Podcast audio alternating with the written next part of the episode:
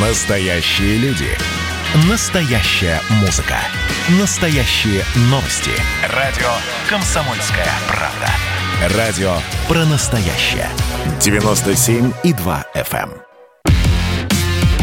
Взрослые люди. Взрослые люди. Тут-то Ларсон и Валентин Алфимов обсуждают, советуют и хуликанят в прямом эфире. Доброе утро, друзья! Это действительно мы с вами в ближайшие два часа будем делиться новостями, эмоциями, впечатлениями и жаждем взаимности. Доброе? Ну, а что нет-то? Ну, ты, ты за окно смотрел, и там ливень непонятно какой. Сначала ливень, потом дождь, не дождь.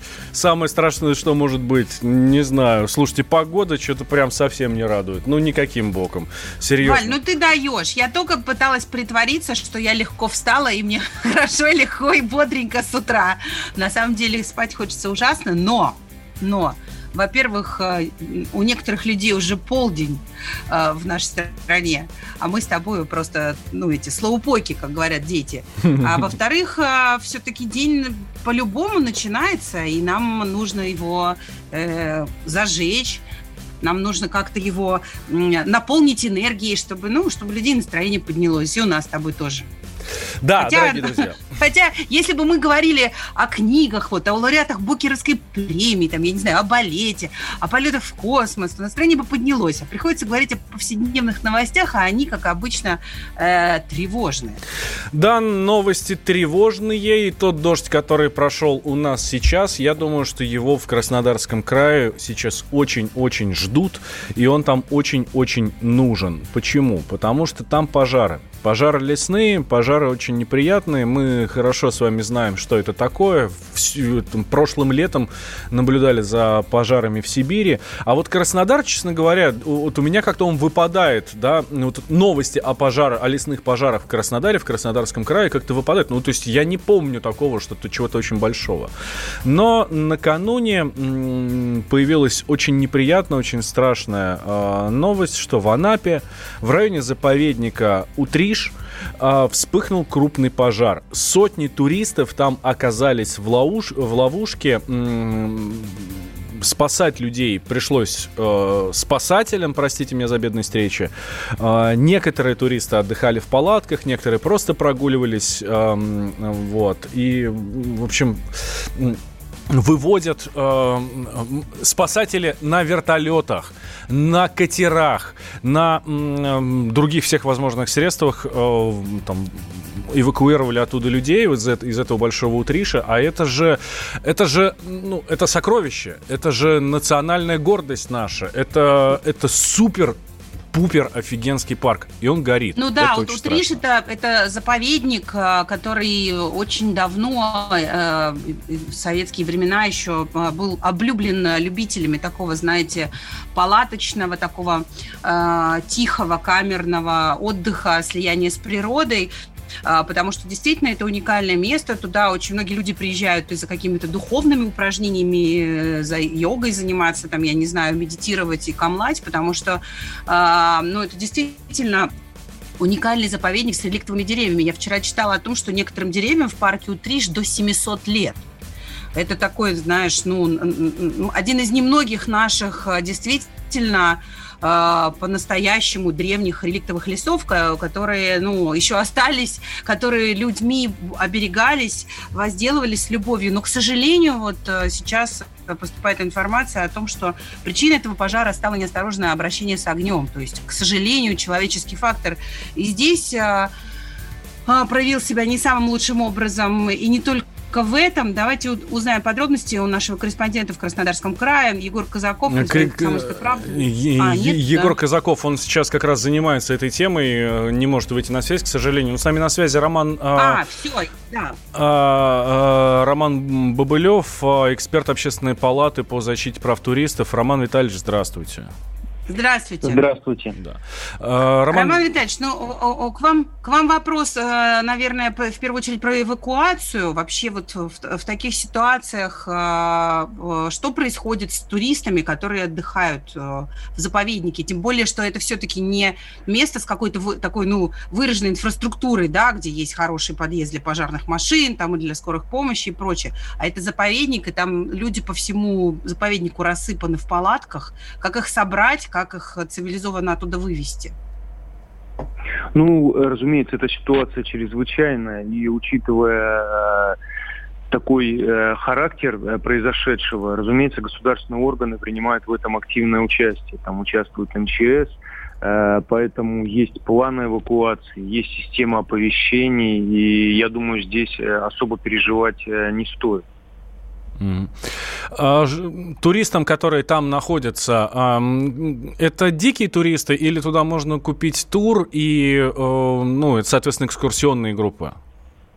Ну, насколько мне известно, там э, большая часть это самостоятельные туристы, потому что речь идет о каких-то э, палаточных способах размещения. Э, поэтому здесь туристы все-таки такие достаточно специфические.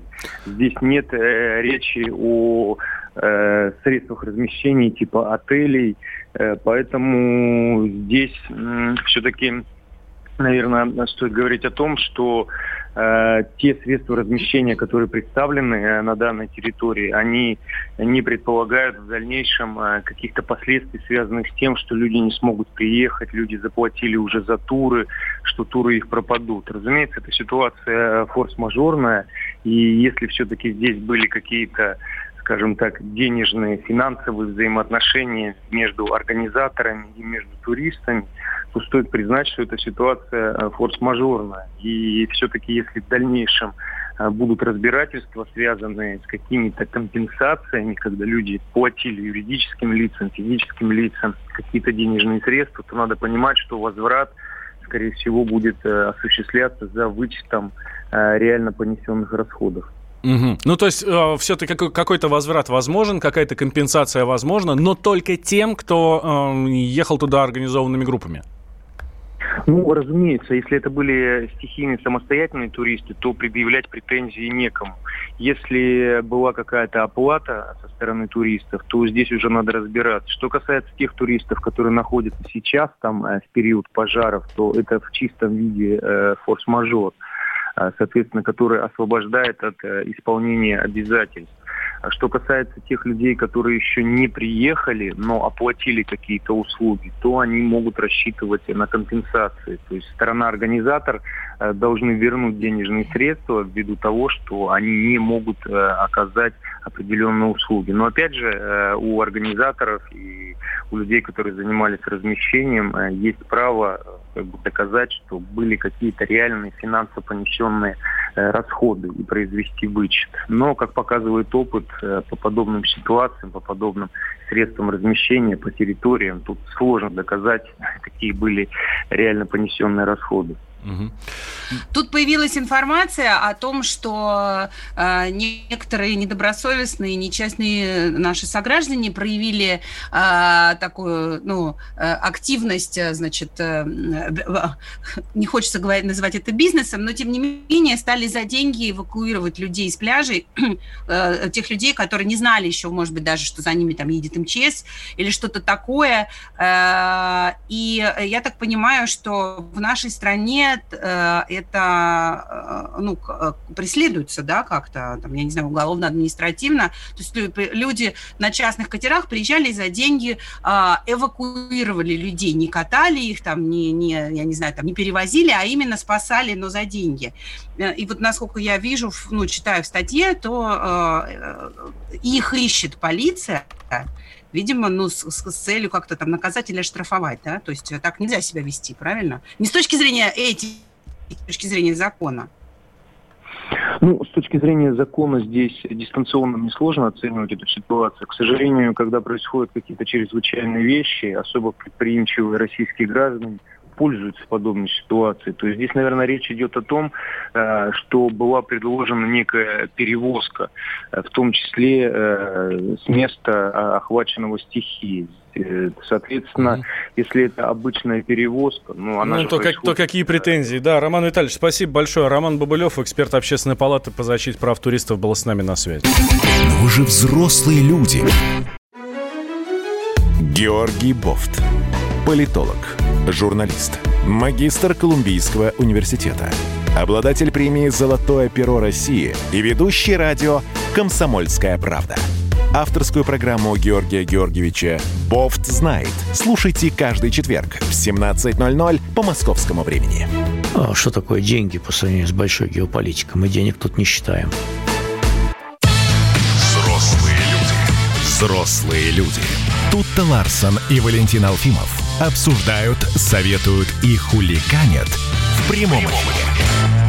Делаем это вместе с вами, дорогие друзья. Следим за событиями в Большом Утрише. Напомню, там лесные пожары, людей эвакуируют.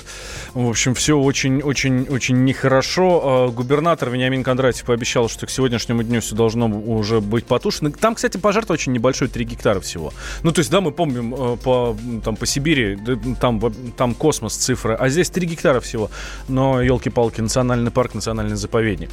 А теперь давайте перенесемся буквально через мост мост э, в Крым. Там ситуация тоже очень-очень очень непло, очень нехорошая. Там с водой беда. А, потому что Украина в свое время перекрыла вот этот Крымский канал, по которому поступала вода, и теперь людям не хватает. Причем не хватает ну, реально каждый, э, каждое лето, каждый день, каждый год. Надежда Дацук, корреспондент комсомолки в Крыму, с нами на связи. Надежда, здравствуйте. Доброе утро, Надя. Да, доброе утро. Действительно да, ситуация доброе. плохая или, эм, или раздувают? Ну, ситуация действительно ухудшилась, особенно в это лето. Наш глава Крыма Сергей Аксенов сказал, что самое засушливое лето и самый засушливый год за последних 150 лет. И с 24 августа у нас уже начали вводить э, график отключения воды. А, в некоторых районах э, под Симферополем уже начались отключения, а с 31 августа уже и в Симферополе начнутся отключения. Вода будет только утром и вечером с 6 до 9 утра и с 6 до 9 вечера. Это все сделано для того, чтобы минимизировать э, расход воды. А, приходит приходится вот так вот страдать жителям Симферополя, близлежащих районов. Уже все закупают баки с водой а, и водонагреватели, потому что отключили уже и горячую воду для того, чтобы сэкономить, как они говорят, 7 тысяч кубов за сутки. Сейчас город потребляет 160 тысяч э, кубометров, а будет э, примерно 100. Вот такие вот у нас сокращения по воде если коротко. Слушай, а как же, а, а как же вот, ну, туристы, которые приезжают отдыхать, например, в частный сектор, их ведь немало, а, и, а им, ну, то есть они ехали, да, на какой-то сервис там, а, а приехали к баку с, с, с собранной водой, потому что нет воды. На, ну, есть по этому поводу какое-то возмущение или какие-нибудь проблемы у частного сектора туристического? Но пока вот говорят, что особых проблем у туристов э, не возникнет, потому что в основном отключение воды у нас ввели в Симферополе, в Симферопольском районе, ну еще вот, вот отключение коснулись Бахчисарайского района. Но тем не менее, как бы вот с туристами, говорят, быть проблем не должно. В Ялте же обычно как бы большее количество туристов у нас. Но в Ялте пока на отсутствие воды не жалуются. А что с сельским хозяйством? Сельское хозяйство у нас уже давным-давно перешло на выращивание более устойчивых культур, которые не требуют э, большого полива. Вот у нас раньше в Крыму и рис выращивали, когда был Северокрымский канал работал.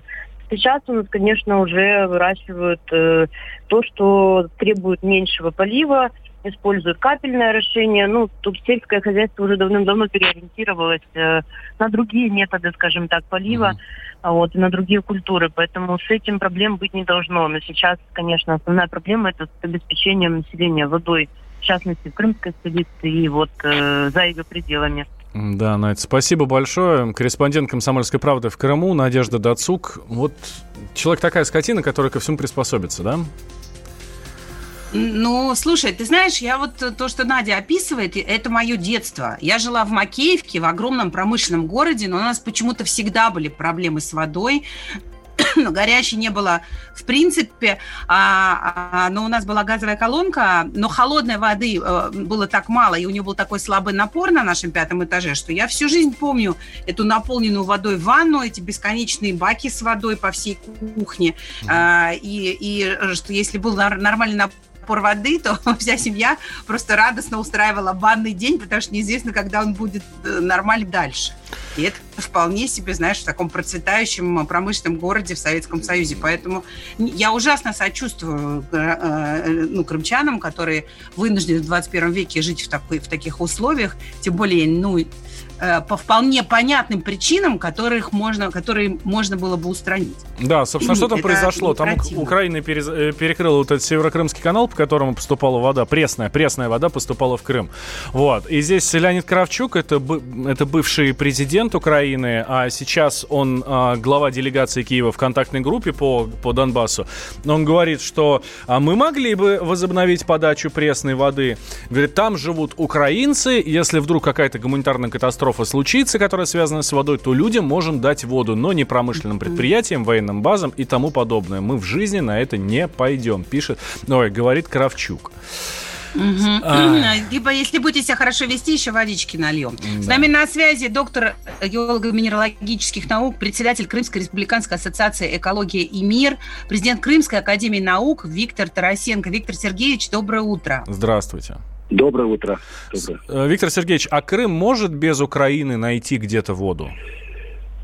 Вы знаете, э, я считаю, и меня здесь поддерживают наши крымские ученые, и Крымская академия наук, и Федеральный университет, и, и, друг, и других организаций, и Санкт-Петербургский горный университет, мы активно сотрудничаем, что э, суть нашего тезиса главное, что да, мы можем себя обеспечить. И вообще считаем, что в просвещенном 21 веке все-таки не гоже ждать милости от природы, а тем более от Кравчука, в плане водоснабжения. Страна и наш регион обладают серьезным научным, значит, техническим, экономическим потенциалом, чтобы обеспечить устойчивое гарантированное водоснабжение. И жители Крыма, нас здесь 2,5 миллиона с Севастополем, и курортников, ну вот сейчас 5-6, перспективе 8-10 миллионов человек. И наш главный э, тезис – это надо грамотно, научно обоснованно управлять водными ресурсами. Вот идея вот этого интегрированного, как говорим, интегрированного управления водными ресурсами, она пробирована во многих регионах мира. И вот она включает прежде всего воспроизводство водных ресурсов территории. Имеется в виду поверхностные, подземные, сток. Бассейновый принцип. Это вот важно. Каждый бассейн реки, к примеру, Салгир, Кача, Альма – Бельвек – это водосборы, это транзит, это аккумуляция в водохранилищах и прудах. Здесь надо решать вопросы лесомелиорации водосборов, залужения личных долин, создание зон санитарной охраны, вынос грязных производств из зон санитарной охраны, экомониторинг и так далее. Это целая система действий. Конечно, лесомелиорация. Это увлажнение, это уменьшение испарения воды, это перевод поверхностного стока подземный, более надежно защищенный от загрязнений и испарений. Ведь от испарений теряем 10-15% воды водохранилища, и плюс 40-50 продырявленных трубах и так далее. И это особенно лесополосы степного Крыма. Недавно было 30 тысяч гектар, ну, 10, ну, в советское время относительно недавно. Сейчас всего 7 тысяч. Все остальное сгорело, заболело, вырублено и так далее. Поэтому а десамелирация степи, вообще пригорный Крым, это смягчение климата это предупреждение ветровой эрозии, это снегозадержание, это аккумуляция воды в почве, это урожай. И поэтому здесь море проблем и задач, но они решаемые. И альтернативные источники. Мы постоянно это говорим. Очистка сточных вод. Мы сбрасываем сегодня в ландшафт 150 миллионов кубов э, воды после того, как она пройдет через жилу города, поселка и так далее. Но ее же можно использовать для полива. Ведь мы поливали в советское время 430 тысяч гектаров, думайте, сейчас только 15 тысяч. И поэтому мы должны наращивать за счет вот этого э, использования э, альтернативных сточных вод. Ну и, конечно, опреснение морской воды. Опыт Израиля, Италии, Испании, ну, Саудовская Аравия, это огромное море деятельности сейчас, что можно очищать а у нас там, если за 30 грамм на литр в этих океанических и средиземноморских водах, а у нас, допустим, в Азовском море все 10 граммов на литр. ну, в Черном 20 градусов. Поэтому можно использовать, особенно Азовское море, нам представляется, рядом идет Северо-Крымский канал.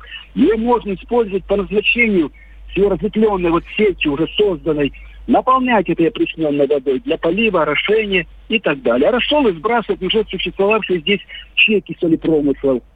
Угу. Это золотая Виктор Сергеевич, севашская соль будет востребована. Поэтому есть но, но ведь, но ведь то, что, то, о чем вы, то, о чем да. вы говорите, это довольно высокотехнологичные э, ну, системы. Это, это, это, это же куча денег, которые надо где-то взять. Мы Простите, мы этим уже говорим и убеждаем, и доказываем уже вот все это время в российском Крыму, но э, после того, как был обрублен Северо-Крымский канал.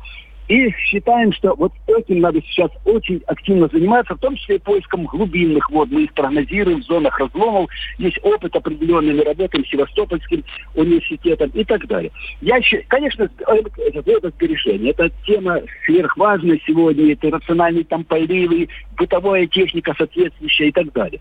Но самое главное, завершая, хочу сказать, что все-таки нужно научное сопровождение. Нужен вот некий такой центр. Я об этом все время говорю как президент президент Академии наук. Потому что, понимаете, э, Министерство геологии, занимает, экологии занимается подземными водами. Э, комитет по мелиорации занимается поверхностным стоком. Э, ЖКХ занимается там водоканалами и так далее. Сельское хозяйство, там свои проблемы. Нужна межведомственная структура. И об этом, кстати, по время приезда президента Российской Академии наук Сергеева Александра Михайловича, он, главы республики Аксенова проходило совещание, как раз и ставился вопрос, что вот нужна такой научный центр, который бы занимался водным балансом, брал всю информацию, имеющуюся об альтернативных источниках, об этом интегрированном управлении. Я уверен, у нас все-таки Крымские горы есть, есть осадков и своей воды порядка миллиарда кубов ежегодно. Просто мы бездарно иногда растрачиваем Про- это. Просто надо море, научиться этим пользоваться. Или... Спасибо большое, Виктор Сергеевич. Виктор Тарасенко, доктор геолого-минералогических наук и президент Крымской академии наук был с нами на связи. Ну, смотрите, Наука ситуация... все победит, и всех спасибо. Но вы же взрослые люди.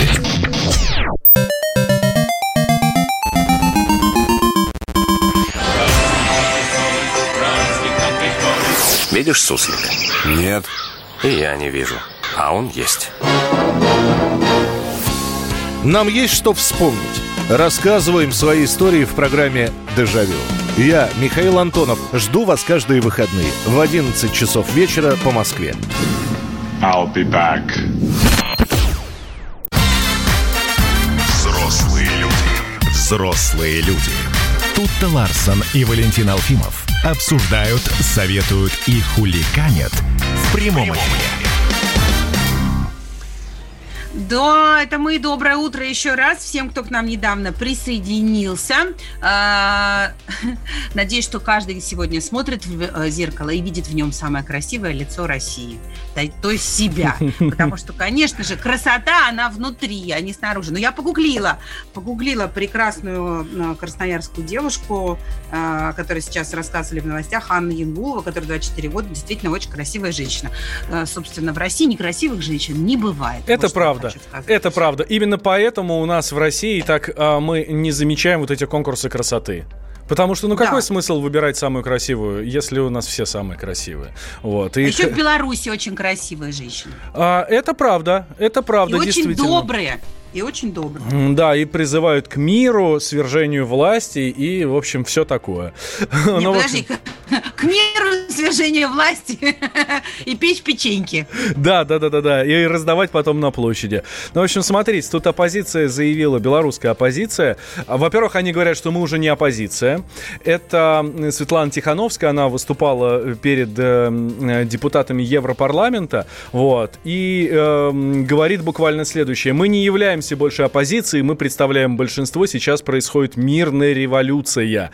Самые главные слова, да, мирная, точнее, самое главное слово революция, то есть она обозначает, мы проводим революцию, а, а второе слово мирная революция, что ни, ни одна сволочь, чтобы не докопалась, что вы пытаетесь свергнуть власть. Нет, это мирная, говорит Светлана Тихановская.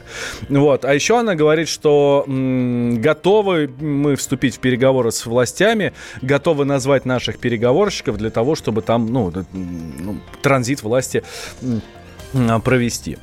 С нами на связь Дмитрий Стешин, специальный корреспондент «Комсомольской правды». Дима, здравствуй. Да, доброе утро. Дим, мы знаем, что ты уехал из Минска и путешествуешь сейчас по Беларуси, по другим городам, по глубинке. А, что происходит в Минске, мы очень хорошо знаем, мы это очень хорошо видим. А вот там, в другой Беларуси, что происходит? Э, строится свинарник на 24 тысячи голов под Гомелем. Гомелевский стекольный завод э, работает, э, никто там не бастует. Уборка сейчас урожая идет. Ну, собственно, вот и все. А, ну, а как же вот эти цепи солидарности, или как это называется, с крас... бело-красно-белыми флагами? Ну, в центре Гомеля собирается ежедневно там 100-200 человек, и вот не более того. А остальные идут на работу, а, да? Да, остальные идут на работу. А, тут что, появ... кажется, появилась еще информация, что стачечная... Да. Да, да, что стачечная активность тоже потихоньку сворачивается, и забастовка не приводит к а, ощутимым результатам, потому что а, рабочие боятся рабочие места. Уже пошел разговор о том, что если так будет продолжаться, то в Беларуси э, нарушится экономическая стабильность, начнется рост цен на ЖКХ там, и продукты и так далее и тому подобное. Ну, то есть есть ощущение, что потихонечку все возвращается в свое русло и на круге своя, да, или нет? Да, да. Ну, единственное какое-то вот это недовольство, которое выплеснулось в последние недели, оно уже останется внутри оно никуда не денется. Еще я, конечно, из этой поездки по провинции, э, вот этой кондовой, где все традиционно, там чуть ли не 90% голосовали за Лукашенко. Меня поразило то, что люди боятся рассказывать о том, почему они голосовали за Лукашенко. Подожди, подожди, Дим, Дим, подожди секундочку. То есть они действительно голосовали за Лукашенко? Да. Но да, не рассказывают? В большинстве своем. Но не рассказывают. Они, они реально боятся, они шхерятся по домам, не выходят. Э, один только честно сказал, я, говорит, сейчас в тендере участвую на 2000 гектар земли и боюсь сейчас что-то не то сказать, и меня прям с этого тендера сразу и вышвырнул. Вот. А оппозиционер-фермер, который только что вышел с 15 суток за несанкционированные митинги, да, которые он строит, он ничего не боится. Вот, он все честно как бы рассказал, э, все, что думает под видеокамеру. Вот. И кто, как вы думаете, победит? Вот большая группа, вот это молчаливое, трусливое большинство или э, крикуны э, активные? Ну, у нас один э, уважаемый эксперт, э, э, по-моему, из Института Северной Америки говорил о том, что демократия – это власть, власть активного меньшинства, поэтому ну, угу. вполне предсказуемо, наверное, можно было бы ответить на этот вопрос. Но мне больше интересно а, вот эта вот история с транзитом власти на фоне все-таки потихоньку затихающих протестов а, и ну, явно м, такого возрастающей уверенности в себе действий действующего президента страны, да, и как-то риторика его меняется, он приосанился, и мы видели, что он стал как-то более э, спокоен даже. А на этом фоне вообще речь о каком-то транзите власти имеет смысл продолжать? Нет, конечно, никаких переговоров, никакого транзита. Э, Лукашенко выбрали, и все, и точка. Э, хотите выбрать какого-то кого другого через пять лет. Мне кажется, и власти ясно дала понять. Ну, в принципе, она правильно действует, потому что с технологиями мягкой силы невозможно и не нужно вести переговоры. Угу. Дим, еще одна тема, которую тоже очень хочется с тобой обсудить, это смена белорусского экзарха. Ну, для, для тех, кто не понимает, э, о чем речь, э, в Беларуси сменился глава церкви. Ну, там русская православная церковь, ну, соответственно, есть там главный по Беларуси. Вот. И, и он сменился, да. Священный Синод принял прошение патриаршего экзарха всея Беларуси митрополита Минского и Заславского Павла об освобождении от должности. Условно говоря, ушел по собственному, да. Вот. Теперь главным по белорусской церкви назначен епископ Борисовский и Марингорский Вениамин. Что происходит там еще и с церковью? Это дело церкви. Вот на Украине, э, когда началась кровавая война, кто-нибудь слышал хоть э, голос церкви, да, э, о том, что прекратить кровопролитие или поддержать одну из сторон? Она вот реально самоустранилась. Ну, за исключением каких-то там отдельных батюшек на местах. Мне это, кстати, ужасно не понравилось, да, как человеку православному и насколько это там выцерковленному. Здесь то же самое. Я знаю, что к батюшкам были претензии за проповеди, но они призывали в проповедях э, к миру и с внутреннему согласию, но претензии были скорее от э, оппозиции а не от сторонников власти. Ну, за что-то его сняли, я не знаю подробности, я приехал в 4 часа утра. Угу. Ну, то есть это по, не, широко, не, широко не обсуждается, да? А, а, это, не, а это и не будет комментироваться. Это внутрицерковные дела, они в мир никогда не выносятся. Это вообще беспо, бесполезно. И а, слушай... интервью делать, делать с батюшками, они ничего все равно с, с иерархами, они все равно ничего толком не скажут. Слушай, ну вот ситуация на Украине в итоге привела к э, нарушению единства церкви. Э, и некоторые говорят о том, что в Белоруссии тоже возможен на фоне всех этих событий церковный раскол. А, ну, об этом э, какие-то мысли есть вообще? Кто-то об этом говорит? Или тоже пока все, все только о транзите власти и экономических проблемах разговаривают? Ну, на, на Украине церковь домолчалась, я считаю. Вот как общественно там мистическо-духовный институт, да, он должен был вмешаться в такие события, а э, русская православная церковь предпочла не вмешиваться, как бы чего не вышло, потому что у нас очень много приходов на Украине, как бы они не пострадали. Ну и что в итоге мы увидели, когда перед уходом Порошенко началась эта пошлая оперетка с этим Томасом, да? Ну, вот и все. И здесь... Возможно ли такое? А, а, Возможно ли подобное в Беларуси? Ну, конечно, любое духовное пространство, особенно вот на таких на сопредельных территориях между Востоком и Западом, оно всегда там его пытаются раздирать. Вот. Не знаю, как католическая церковь, есть ли у нее какие-то интересы на э, белорусские земли. Вот. Э, и умы и души. Угу. Ну, да, Дим... Вполне возможно, что вслед за... Э, Дим, спасибо, потерял... спасибо. Дмитрий Стешин, спецкор комсомол. Но вы же взрослые люди. Пора уже серьезными делами заняться.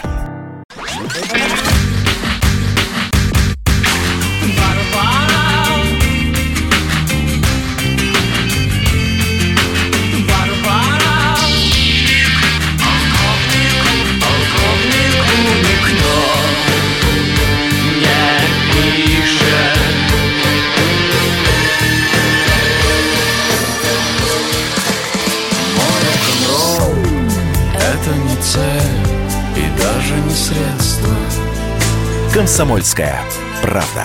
Радио «Поколение Битва». Взрослые люди. Взрослые люди. Тут-то Ларсон и Валентин Алфимов обсуждают, советуют и хуликанят в прямом эфире. Да, возвращаемся в прямой эфир. Радио «Комсомольская правда». Я Валентин Алфимов. Тут Ларсон тоже рядом со мной. Мы с вами, дорогие друзья. Прямой, э, раз мы в прямом эфире, значит, вы нам можете звонить и писать. Писать нам надо в Viber и WhatsApp. Плюс 7 967 200 ровно 9702. А звонить надо по телефону 8 800 200 ровно 9702. Вот. Э, говорим мы про Белоруссию, что там происходит. Ну, то есть помимо того, помимо вот этих всех протестов, помимо всех вот этих вот стачек, которая, кстати, вот эта стачечная активность, она сворачивается, да, ну там не зашло, э, потому что те, кто обещал поддерживать и обещал там чуть ли не миллионы долларов и евро за каждый простоянный день, вот, никогда в жизни ни в чем нуждаться не будете, все это ерунда, да, в, в телеграм-каналах огромное количество народу, которое записывает видео, говорит, слушайте, ну мне обещали помочь, ну вот я пришел, сказали, ну дали 50 рублей, 50 белорусских рублей, что такое 50 белорусских рублей? На наши деньги это примерно полторы тысячи. Ну, там, а, а, один к трем, 1,33. А, точнее, один рубль э, белорусский, это 33 наших, как старый доллар. Считать очень удобно. Ну, просто мы к этому привыкли все. Да, вот. но тем не менее вот э, раздаются постоянно голоса, и, кстати, я слышала это и от самих белорусов, которые говорят, а где же наша церковь, почему да. она не высказывается об этой ситуации, нам обидно, что они молчат. И вот наш корреспондент Дмитрий Стешин говорит, что ему эта ситуация напоминает Украину. А, и уже потихонечку раздаются голоса о том, что а, с белорусской церковью может произойти что-то подобное, то, а что вот, случилось на Украине в прошлом году. Вот может или да. нет, давайте как раз и поговорим об этом. Будет ли у белорусской православной церкви своя, своя там епархия, свой Томас и вот все такое. А, с нами на связи Роман Лункин, руководитель Центра по изучению проблем религии и общества Института Европы Российской Академии Наук. Роман Николаевич, здравствуйте. Да, приветствую вас. Доброе утро. А, Доброе утро. Вот смотрите, сейчас а, патриаршего экзарха сняли в Беларуси, да? Ну, вроде как... Нет, он по... ушел. Да, он по собственному вот, желанию ушел. Вот, ну, я о том и говорю. Вроде как по да. собственному желанию, угу. да, вроде как сам написал заявление. Э, вот. Что это такое? Что это за процесс? Это м, такой же, как на Украине процесс переформ... переформир... переформатирования церкви? Или это внутренние дела, там что-то ему не понравилось, и он... или он, например, давно хотел? А, ну, нужно сказать, что вот этот прошедший синод, это, конечно, уникальный синод по сравнению со всеми предыдущими. И здесь патриарх Кирилл демонстрирует э, такие чудеса кризисного менеджмента, когда э, в процессе э, как бы революционной ситуации, которая происходит в Беларуси, происходит смена церковного руководителя. А, но с Украиной здесь, конечно, все сравнивают, я думаю, что будут сравнивать, но есть и достаточно большие отличия. Самое главное отличие то, что все-таки в Беларуси э, одна православная церковь, белорусская православная церковь и э, э, Минский экзархат. И другой юрисдикции, которая могла бы как-то конкурировать или соперничать, собственно, нет.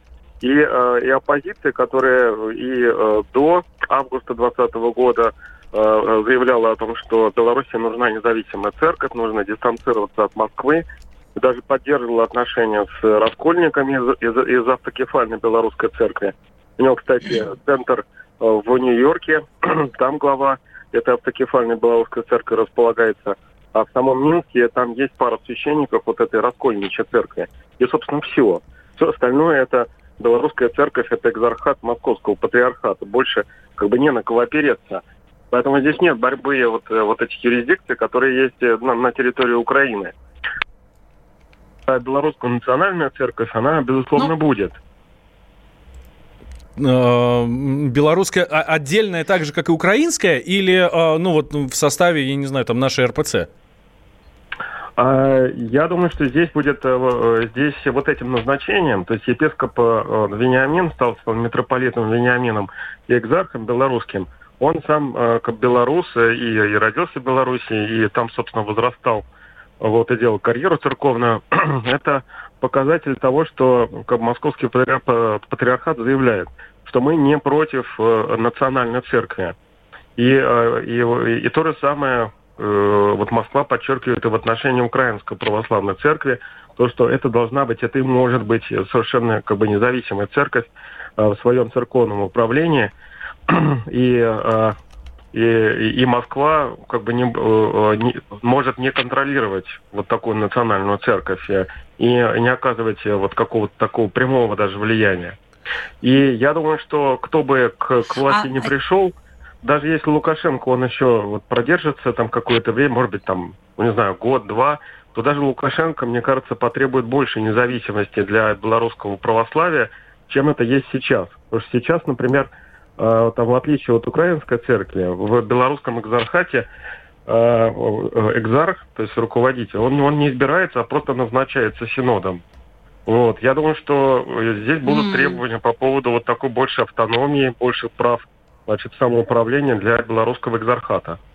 Но есть и другие опасности. Есть опасность а вот того, выбор... что патриарх, патриарх Варфоломей тоже вмешается, вот как в Украине и организует... Э, патриарх Вар- свою... Варфоломей, это вот украинский раскольник этот, да? Э, нет, э, патриарх Варфоломей нет, это, нет, это, это глава это... Константинопольского да. патриархата. А, и начнет, а начнет перетягивать белорусов на... и начнет перетягивать белорусов э, в Варфоломей к себе, да? Там, знаете, Нет, это, эта ситуация да, как раз можно... Даст им можно томос. Сразу...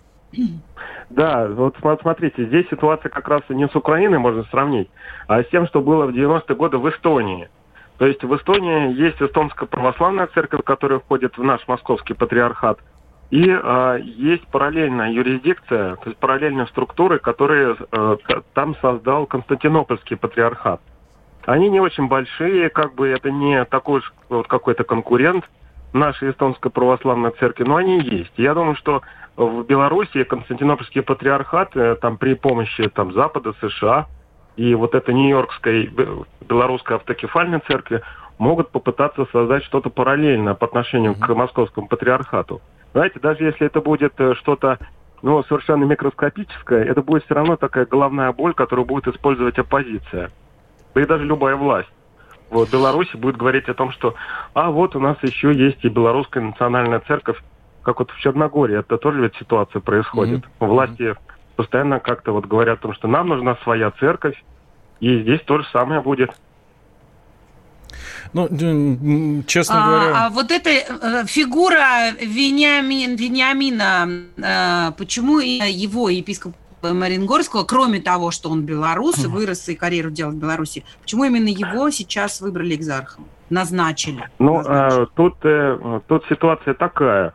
А, вот как только появилась новость по поводу его назначения, это сразу было раскритиковано как сторонниками власти, так и оппозицией. Оппозиция заявила, что это он будет лукашистом, что он будет за Лукашенко.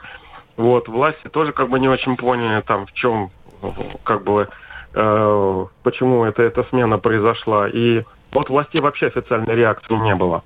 Я думаю, что здесь э, все дело в том, что епископ Вениамин не занимал какой-то такой определенной даже позиции во время этих революционных событий, хотя было известно, что там епископ Гродненский э, вот Артемий, осужденный митрополитом Павлом, он заявлял о том, что надо свергнуть этого необольшевика Лукашенко – вот Вениамин вообще никакой позиции не занимал. То есть он здесь максимально такой... нейтральный, максимально нейтральный здесь, кандидат. Да, да здесь э, ставка на такой политический нейтралитет, но угу. здесь есть и опасность, потому что, например, э, там глава Украинской церкви православной, наш митрополит Ануфрий, он тоже нейтрален, но там в Украине это, в общем, достаточно сложно выдерживать, это тоже политическая позиция ну, которой тяжело.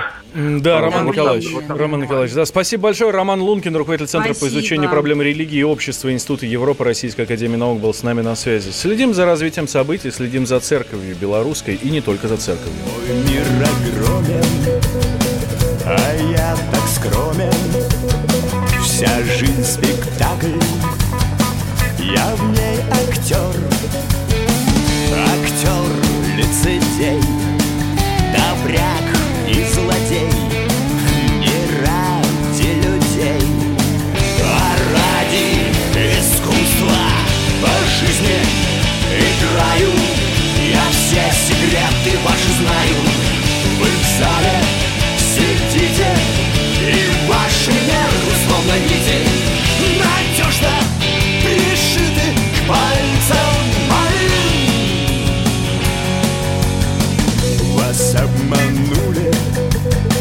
грязь окунули. Об этом вскоре узнают все